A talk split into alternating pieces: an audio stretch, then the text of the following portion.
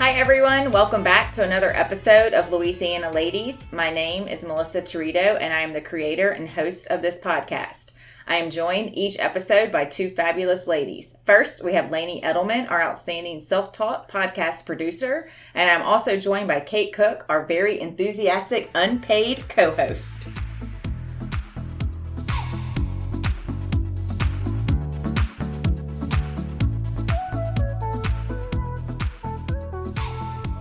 All right, everyone, we have another episode of Louisiana Ladies, and I am actually hosting this one solo today. My co host is uh, not here, but so we certainly miss her.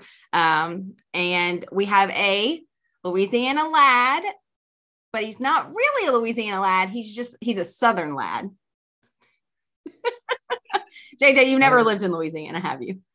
Uh, no, but uh, that's that's where my mom's family ended up in in Bossier City when they came from South America. So okay, so you have relatives. Okay, so that we'll yeah. we'll let that one. I still have relatives in Louisiana. So. so we do have JJ McKinney, and JJ is a fellow third party administrator who is based out of Georgia. And before we talk to JJ, um, we are recording this on Zoom. Just letting everybody know that. Um, JJ and I, or I had the pleasure of meeting JJ eight to 10 years ago at the national conference that all of the TPA and actuarial nerds end up going to in October every year. And we've just, you know, kept in touch and see each other every year. So, JJ, thanks for being here. Glad to be here. We'll start with an easy question. Sure. Okay. Where are you from? That's a good question. So, I I grew up mostly in Austin, Texas, and so okay. I, would I'd say I'm I'm from Austin, Texas. I was born in Oklahoma, lived in Madrid, Spain for a few years, and uh, for the last uh, little over 20 years, I have lived in Augusta, Georgia. Okay, okay, and you you are you you work or you're part of a third party administration practice, but you focus on sales, correct? Yes, okay. that's correct. Okay. So let's tell our audience a little bit as to how you got into this particular industry. Well, I came out of college, and my first job out of college was middle school Spanish teaching, uh, which I, I, really thought I, I wanted to be a teacher. And until I got into an actual classroom and and realized, uh, yeah, no, I, I, like teaching, but didn't didn't so much like all the administrative hassle of of teaching, which is odd that I ended up in third party administration. Um, but it was Spanish was the link um, because I could speak Spanish. Uh, I ended up getting a job at a company called the 401k company uh, back in 1998. And my teaching background uh, actually segued me into learning a lot about the industry because our company decided to start an internal training department. And uh, so, one of my first jobs in that training department was teaching uh, a group of people uh, the material for, I think at the time it was just called the DC exam. Mm-hmm. And so I was studying myself the material about two weeks ahead of the class so that then I could come back each week and teach a class you know, related to taking this exam. So it was like this, you know, information by fire. And eventually I went from book learning, which was almost completely book learning, to uh, practical application in our compliance department. So um, it was a it was a larger company. It was a fully what we'd call fully bundled in the business, and so we had a department that focused purely on compliance testing and the non-financial schedules of the Form 5500. All of our clients were very large, so you know we had uh, plans with you know all these different schedules. Mm-hmm uh, that we had to file with the Form 5500. And uh, yeah, sorry, Louisiana ladies, this is really probably a lot of stuff you don't even want They've heard me talk about it. okay, before. good, good. um, and and that's that's kind of how I got into the industry. I was uh, immediately captivated by these weird laws and how they came to be, and you know why plans were run this way. Uh, and when I came into the industry, I I had no idea what a 401k was. I mean, I knew I had a retirement plan when I was a teacher. Uh, didn't even know what kind it was. All I knew is they had this required 4% of pay uh, employee contribution that went in um, no matter what. And and that's about all I knew. So going to a place called the 401k company was know, might as well have been you know written in Sanskrit or something because I did not know what a 401k was. Uh, but it, uh, to kind of go back a little bit, the reason why they hired me was because I could speak Spanish and they had a a bilingual line. And they had a client with a very large group in Puerto Rico. And they had also recently acquired a um, a Texas based company that had a lot of Spanish speaking participants so uh, I, I did take calls in English and Spanish, but that was kind of my segue into the industry because I could speak Spanish. Now, don't you feel like once people actually, I feel like most people fall into this industry. I don't know if anybody graduates from college and says, I am going to be a TPA because you don't really teach it in college. But don't you feel like once people get into this industry, they never leave it? I do. Now, I, I think for the most part, we do get our hooks into people. Um, I have had a few that that came over, and uh, honestly, the the stress of the compliance season was was more than they could handle. You know, for a couple years. But yeah, no, I mean, I think if you get into it and you start looking at the way these things are built, and, and you know, really like pick up the hood and look at the engine of a retirement plan, it's fascinating. Mm-hmm. Uh, so all of you who are in college, you know, I, I don't care what you're majoring in. Um, if you even have a mind for math, this will probably work out for you. But I, I was a double major, English and Spanish. Uh, so I took a, like all my electives, honestly, were like poetry classes, and I, I gravitated towards reading about this stuff. I mean, it just and and you know, just like any industry, if if you're engaged with it you know you can you can write. There's a lot of opportunities to write articles. You can speak you know as you start to learn the stuff um, you can speak at conferences. You can give webinars. You can even if it's just in-house at the company where you're employed uh, you know become an expert in something and you know fly with it yeah, the opportunities are really mm-hmm. endless. And that's what I tell people when they come in. Like, yes, you have to learn the technical aspect of it. I mean, I, when I, if I back up 13 plus years when I started at the firm, like I could barely even work in Excel spreadsheet because I was a math teacher and we, I taught everything on a graphing calculator basically.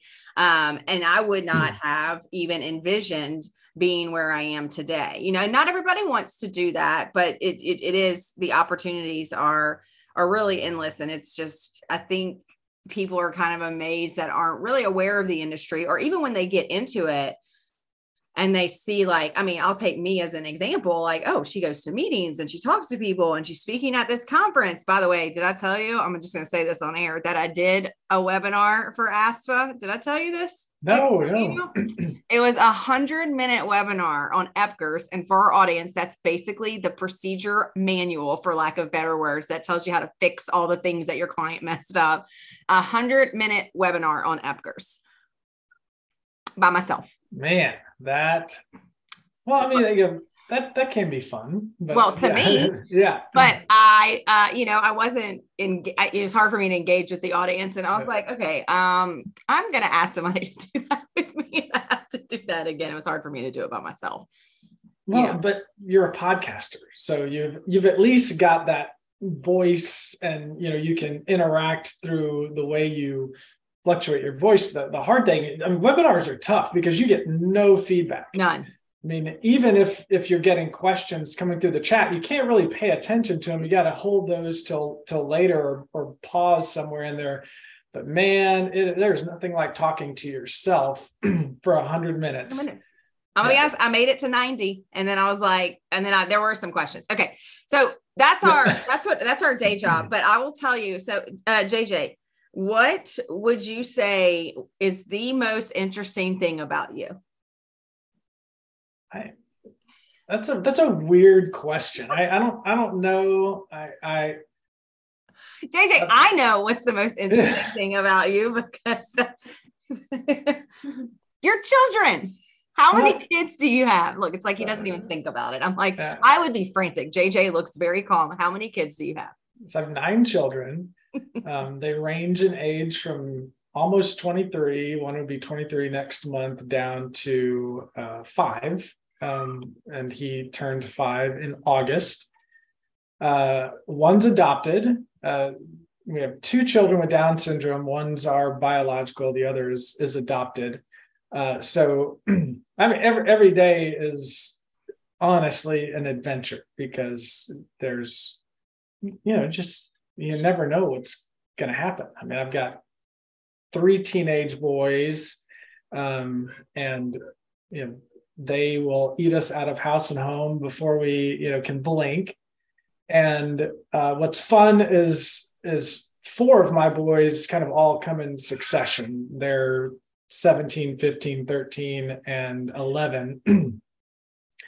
and we all are involved in the same activity, which is great because you know we're not having to like travel around to do different things for different kids. We um, we kind of all go together, and that that's Brazilian Jiu Jitsu. Uh, and it, and for those of you who've known me for a long time, um, I've just sort of always, you know, whatever my kids are doing, I want to be involved. And so my oldest two are girls, and they were in ballet. So there was a, there were a number of years where we were like the ballet family. I mean, I I started learning ballet at like age 38 and was in a lot of performances um, paired with teenage girls, which is really kind of weird. Um, but it was it was a way that you know for rehearsals I was there hanging out with my daughters. My sons all pretty much learned to dance ballet too because they always needed male dancers. Um, and and then eventually both girls moved on from ballet and that's how we segued into choking people for fun. That's jujitsu. I always yes. mess. I had to look that. Yeah. So that okay. So let me okay. So I'm going to ask you because I mean you know, and I feel like poor JJ. Every time I see him at ASPPA Annual, always end up bringing up his kids because I am just like I mean, you might as well just take my mind and it just explodes like thinking of what your day today is like from someone who has never had any children um, so, you know, I'm sure that my mornings are probably a little bit different than your mornings. And like, what I just can't envision is like, is there a time where everyone in your house is actually sleeping? Like, do you sleep through the night? yes. So, um, yeah. So, you know, usually like uh, weeknights, uh, we, we go to jujitsu, we come back, um, like everybody eats dinner part two and you know everyone showers and you know, we all kind of hang out and we get the littlest ones to bed first and then the older ones and i kind of hang out for a little bit and then we all decide yeah it's time to go to sleep uh, and and then you know i used to start my day earlier but now i start my day at five and to have some quiet time, prayer mm-hmm. time in the morning, you know, get the coffee going. Uh, sometimes I wait for the little ones because they always like to help make breakfast. So I'll wait for them to come down and like get bowls out so they can stir stuff and we'll make you know, pancakes or we'll make muffins or something like that. And other times, if it's nice and quiet, I might go make something uh, for breakfast so that once they get down, they're all all ready to to go and eat but yeah, I mean, it's it, our our house is. I wouldn't call it chaos. Um, it's certainly not controlled, but it, it, it's somewhere in the middle. You know, it, you just there. There's always going to be some kind of dark horse that hits us in the day, like where, oh man, someone's sick, or you know, you know, logistics is probably the toughest thing before you have a driver, uh, you know, a child driver, you know, it's you, you know, Jennifer's my my wife, and and she, you know, she and I are trying to figure out how to do things. And once you get a driver, you're nervous, but then within like three days, you're completely spoiled because they want to drive, and you're like, oh yeah, take your siblings to to there or wherever. Um, you know, so but then that's that's yet another you know piece of the pie that you've got to you know plan for logistically you know they're they've got to be here because you know they're older they've got a job or whatever they're doing and and, you're still trying to coordinate everybody else at the same time. So i don't know it's i think having this many kids might be a good cure for like alzheimer's because i don't think my brain can ever really stop you know firing um, unless i'm asleep. And well, and I feel like just from knowing you that, you know, I, I'm just going to say, I feel like you have to have your type of disposition to be able to manage all of that because it, the logistics of it, because I'm such a control freak, you know, and like you never know with nine kids what's going to happen on a day to day basis, and figuring out those logistics would probably put me in a tizzy. But on the flip side, when I see pictures of JJ and his family, and just like, you know, and then once you're, because I mean, let's see, your wife probably has had several kids since I've met you, honestly. Yeah. And so it's just really neat to watch the family grow. Is one of your is your oldest daughter married or getting yes. married? Okay. You know, so um just like seeing that is really cool. My dad is part of a big family. He was one of nine. My mom is one of five. So I've kind of just grown up around that big right. family, and you guys are are doing that, and I think that's really neat. But you know, I'm, I'm like, I think I even asked JJ. I'm like, okay, so like, does everybody like where do people sleep? it's like a bed, Melissa. And I'm like, I just cannot imagine having that many beds in one house. It's crazy. Well, we and we've all we've always been a big fan of sharing rooms. So, you know, and honestly, when you conveniently, you know, have like two girls first, they share a room, and then, you know, a bunch of boys come, like our three oldest boys share a room, and we've, you know, when a room comes open, we're like, hey, like our second oldest moves out or our oldest moves out, we're like, hey, you want to move into this room? And they're like, no, you know, and, and part of it too is in our house, rooms are for sleeping essentially. So, they're usually not like crowded up hanging out in their room. They they go up there to sleep they come down and you know go to other areas of the house to for activities and uh, and that sort of thing. But yeah i don't i mean they do they sleep in beds and um, most of them share rooms like our uh, our 11 year old he doesn't have to share a room but he chose the loft area you know at the top of the stairs as his room uh, which means it's constantly a mess that he has to clean up. But you know, he doesn't mind the traffic that comes through there, so he gets to to sleep out there by himself. So, do you have a lot of siblings? Um, I am one of four. Okay. Um, and but my mom's family's always been close, not necessarily geographically, but so I I grew up at least seeing my cousins and like even second cousins and like all together uh, you know at least once or twice a year you know we my half of my mom's family ended up in canada uh, so we would go up there and i don't know something about that uh, having a large family appealed to me now when i got married large family i thought having three or four kids was was kind of what i was thinking um, I, I, have no answer for nine really, other than we're just completely open to life, and maybe we didn't want ten. I don't. I don't know. I, I that's that's where we are now. Um, I do hear of people though who like have that miraculous pregnancy in their fifties. I'm, I, I, I don't have any comment on that one way or the other, uh, except that it kind of scares me that that still would be a possibility. Yeah. Yeah. Uh, well, you know, if I got pregnant now, it would change the entire trajectory of my life. So, uh, you know, I mean, I get it's a miracle, but you know, there's logistics about it. Yeah, so, yes. okay. Yeah. So your family is precious. And um, I don't think has your wife ever come to ASPPA? She's ever been able to come because she's, you know, you, you got mouths to feed and stuff. once, once. And I, oh, okay. I want to say um, it was like 04. Okay. You know, and um, we we stopped. We had some friends in Maryland at the time, and so we we actually made kind of a, a like a week long trip out of it. Went to see them. Like we get to the hotel for the ASPPA annual, and um, we get a call like, oh, you know what? Um, you know, one of our kids just came down with a stomach bug, uh, and we're like, oh crap! Like so, like we're all at the hotel. This is back at the the what we call the Hinckley Hilton um, not the best hotel in the world, uh, like as far as the rooms go.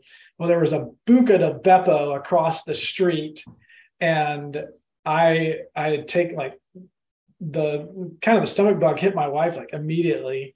And so I, I take the kids over there to eat, and my daughter, who was, gosh, she must have been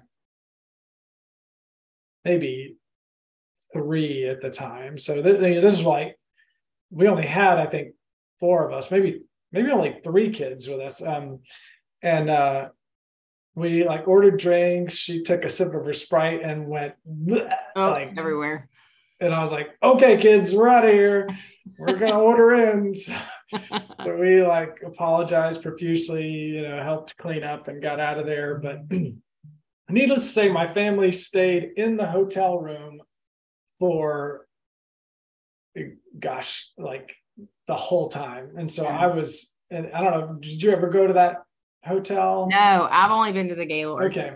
So the conference was down in the basement. You had to take like two different sets of mm-hmm. elevators to get back up or or an escalator an elevator. And so every break between sessions i was like going back up to the room checking on everybody you know bringing drinks and stuff like that and food and then running back down to the conference. Um, so yeah that experience i think scarred her a little bit. She hasn't been uh, but now now that i'm the the vice president of ASPPA she'll probably have to come at least next year i feel like she has to make an appearance yeah she, like she people want to meet your wife you know yeah. she's she's i mean she's kind of infamous for somebody that carried you know eight children Yes. Like yeah. that's, you know, as a woman, I'm like, wow, that's like you're take eight, multiply it times nine. That's how many months, you know, roughly yeah. months you've been pregnant in your life. That's a long time. So yeah. So she seems, you know, also equally as amazing, if not more than more, more, more amazing for sure. Okay. So let's kind of talk about, you know, you are an ordained deacon in the Roman Catholic Church. I do not recall when that happened. Can you talk, walk us through that and what was your kind of like thought press process?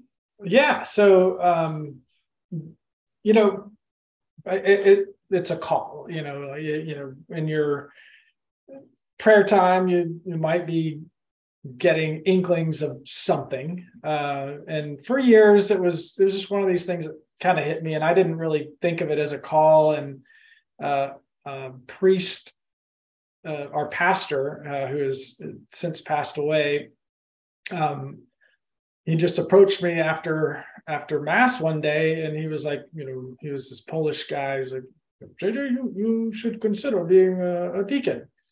And I was like, oh, if that might that might be the the the hit right there because it kind of always been, you know, on my mind. Well, uh, that was like 2015 and um, started seeing these things in the bulletin about a meeting. And so I was like, okay, I'll go to the meeting.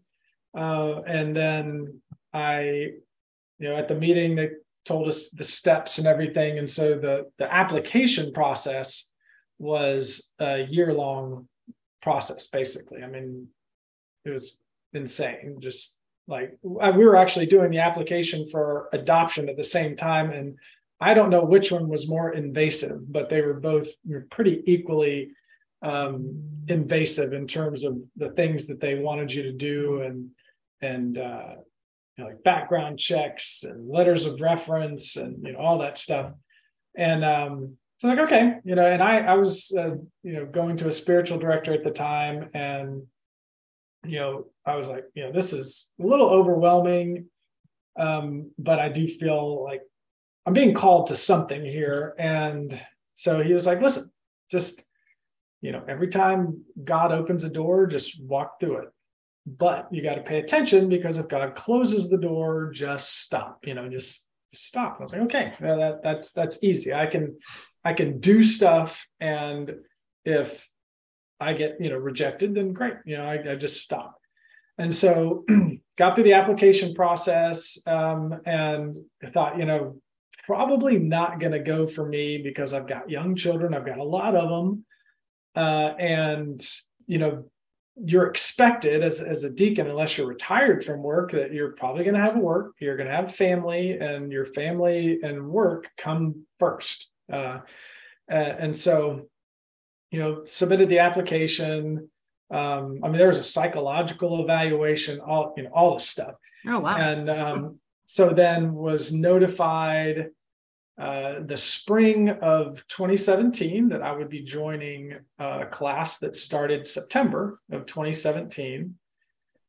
And uh, so that's when the program started. Our program um, in the Diocese of Savannah, Georgia, uh, is is uh, run through a school down in Florida called St. Leo University. And not all programs are like this, and not all programs are, are the same. Like the Archdiocese of Atlanta, uh, their program is about the same length, but it's all run in house. You know, so they're you know, and they're you know they've probably got the resources to do that. Whereas you know our our diocese uh, is smaller population wise. And um, so having professors come up from the school. So we would meet at the geographic center of the diocese once a month. Uh, and then, of course, between classes, we're doing papers and reading and all that stuff. Um, and so I do have a, a, a, master's in theology. Okay. At, uh, as part of this program, which is kind of cool because, again, not all programs are going through accredited universities. And um, so we finished the coursework in uh, August of 21 and then started practicum. And, and practicum is just kind of practical application of what you'd be doing. So as deacons, you know, we can baptize, we can marry, we can preside over funerals, uh, and you know, then we we also assist at the mass. Uh, I have a lot of people call me father after mass, but it, I'm not. I'm just a deacon. Um, and uh, and and so we we assist at the mass. We get to preach, proclaim the gospel. Um, so if you're you know if you're Catholic, you pay attention at mass. Uh, you'll often see that somebody else vested in um, in the mass is proclaiming the gospel and every once in a while that that same person will give the homily mm-hmm. and they're typically standing back to the right of the priest mm-hmm. during the consecration during the, the liturgy of the eucharist and um and they're you know basically they're assisting and you know one thing that's really probably my one of my favorite parts of the mass is that the the deacon's role in in the mass is the chalice and you know puts the the wine in the chalice and and adds adds the water and you know says says a really awesome prayer while doing that which no one can hear. It's kind of a silent prayer. And and, and it's just you know by the mystery of this water and wine you know may we come to share in christ's divinity who humbled himself to share in our humanity and that's the prayer that the deacon is saying as he's pouring the, the wine into the chalice and, and the, the holy water. Um, and so I don't know, it, it's, I don't know, I don't want to go into the, the, all the little pieces of the liturgy, but yeah, so that's, that's part of the role that the, the deacon plays. And I was ordained in May uh, of this year uh, of 22 uh, with with my class, which was there were eleven of us, and then we were uh, we were ordained with a transitional deacon. I'm I'm a part of the permanent diaconate, a transitional deacon is someone who's on their way to become a priest and they they are ordained as a deacon uh, generally for a year. So he was ordained with us. And it's it's kind of funny because you're you know you're taking vows and, and those vows are you know related to like i effectively really report to the bishop. Um, okay. so i'm taking vows to to um, you know be obedient to the bishop. Um, uh, but you know day to day i'm really answering to the pastor at, at our parish. Um, but uh, there is one vow that the non-permanent deacon makes to celibacy. And so you know the bishop when he's about to to go for this vow he's like okay you guys over here you need to shut up or else you know your wives are either going to be mad or happy. I don't know. But um, so just you mr you know on your way to the priesthood you make the vow of celibacy. So that um that was one thing they were like don't don't make this vow. You shut your mouth. Yep jj don't talk. Okay so i have a couple of questions about this which is a little um probably a little embarrassing. My mom would probably be like you know you've been catholic your whole life but i don't know all the processes right? So okay so we have you know um i'd say not all of our churches Lainey have a deacon but a mm-hmm. decent amount do um, our catholic churches. And I've always been wondering or been curious like sometimes the deacon gives the homily, like says the gospel, reads the gospel and gives the homily. And sometimes he only reads the gospel. And so I'm like, is that just an option that the pastor is like, it's the pastor who makes that decision? Is it the church? Does it like, I was just, you know, just somebody say, Hey, JJ, today I want you to go ahead and give this homily, by the way. So yeah. I was just wondering like how that, how is that decided? Well, we we schedule so our our parish um, has five deacons, and the way we we run the schedule is we each serve rotating weekends. So we have three masses. So like this weekend coming up, I'll serve Saturday uh, the vigil mass, and then at our two masses on Sunday.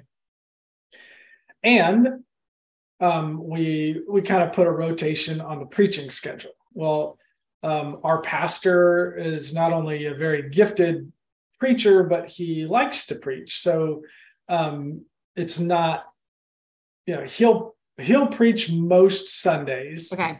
Um, like this coming weekend, I'm not going to preach, but um, like last cycle, I had two, you know, two rounds where I got to preach for the whole weekend. so it's really it's it, you know it, it's less of an authoritative thing. I mean, I, I have, you know, talked to deacons who were at parishes where the priest just didn't want to have the deacon preach. And yeah. Okay. So do you think that's because the priest thinks he's a better preacher than the deacon? Uh, probably. Um, and, you know, sometimes, you know, we're not good preachers, right? Uh, you know, but you know, when we were going through our what we call homiletics course, the priest who was was giving the course was like, you know, sometimes there, there are things like feast of the Holy Family. Like I, as a priest, don't need to be preaching on the feast of the Holy Family. Like I don't have kids, I don't have a wife.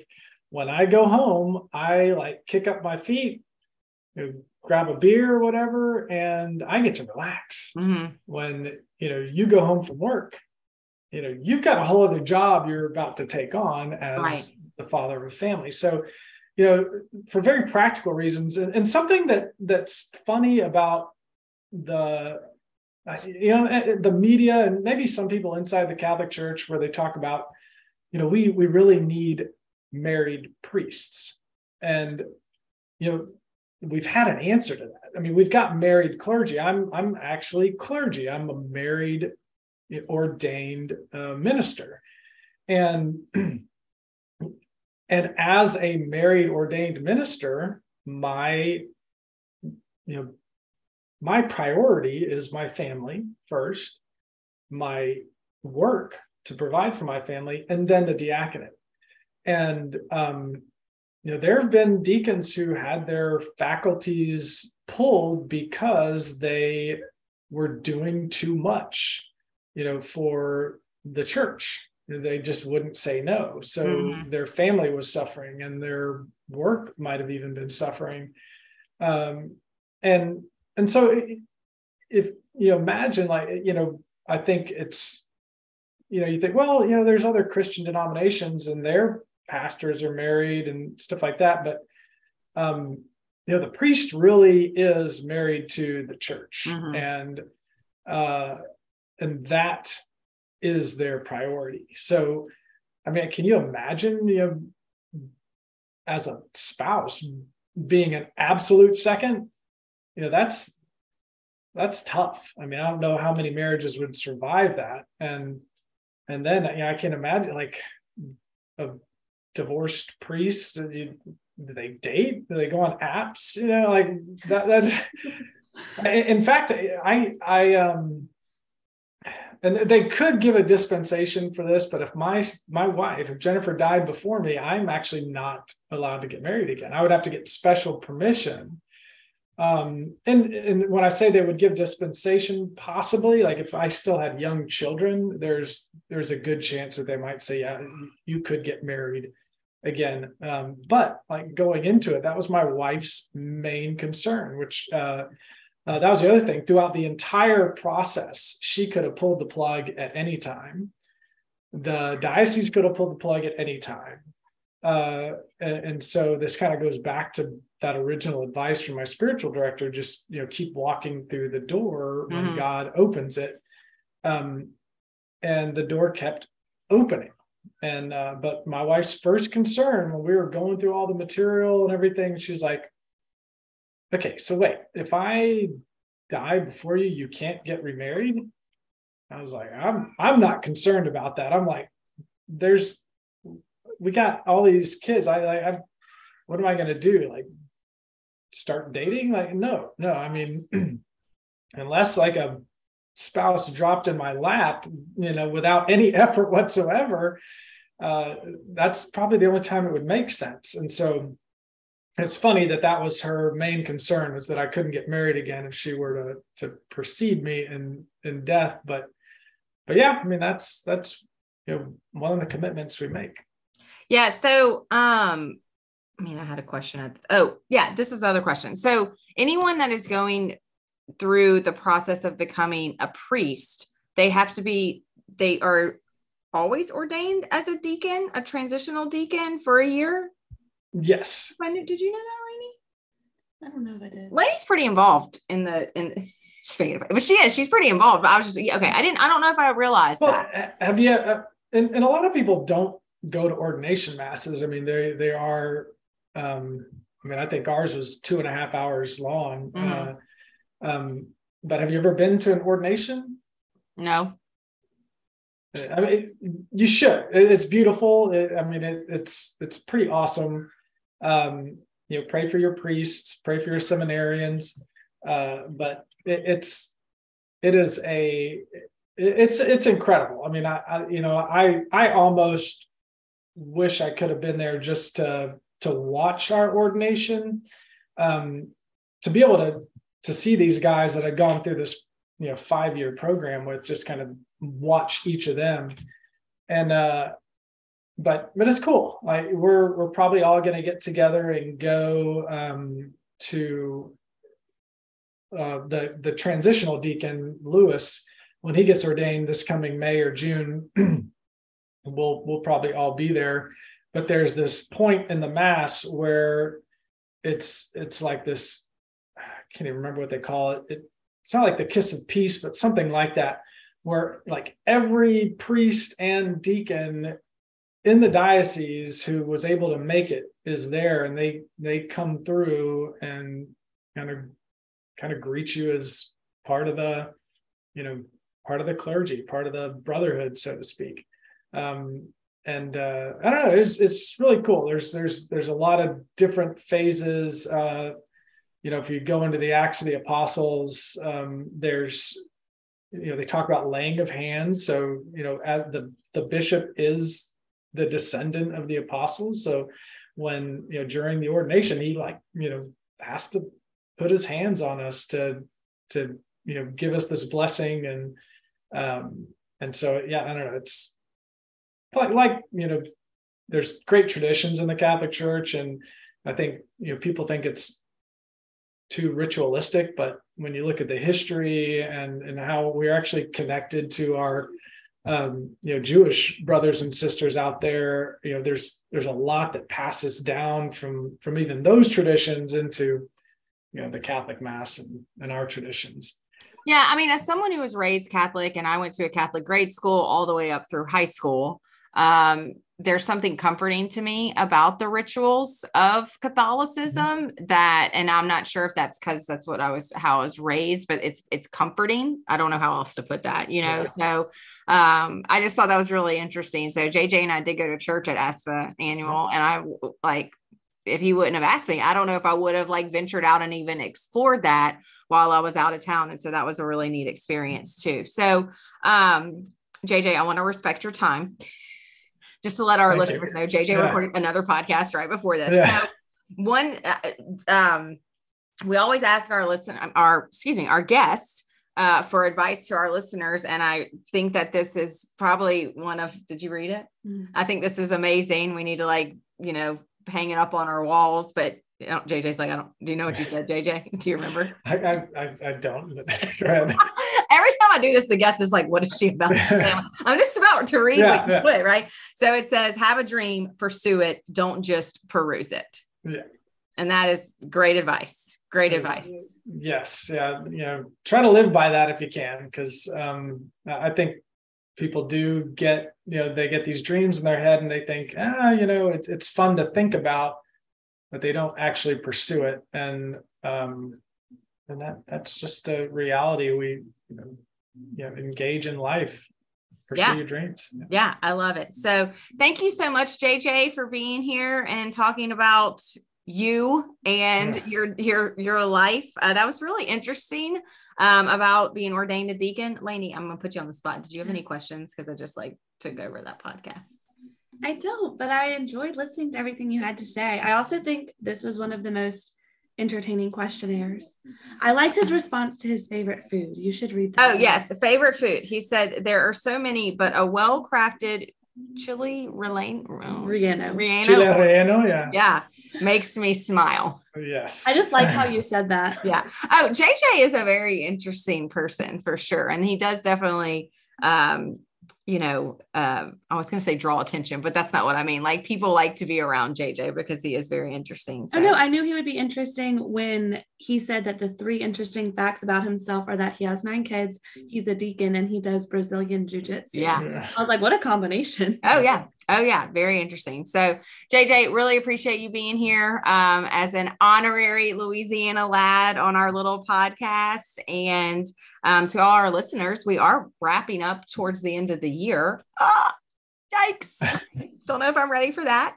And uh, yeah, JJ, I will probably won't see you again till October of next year.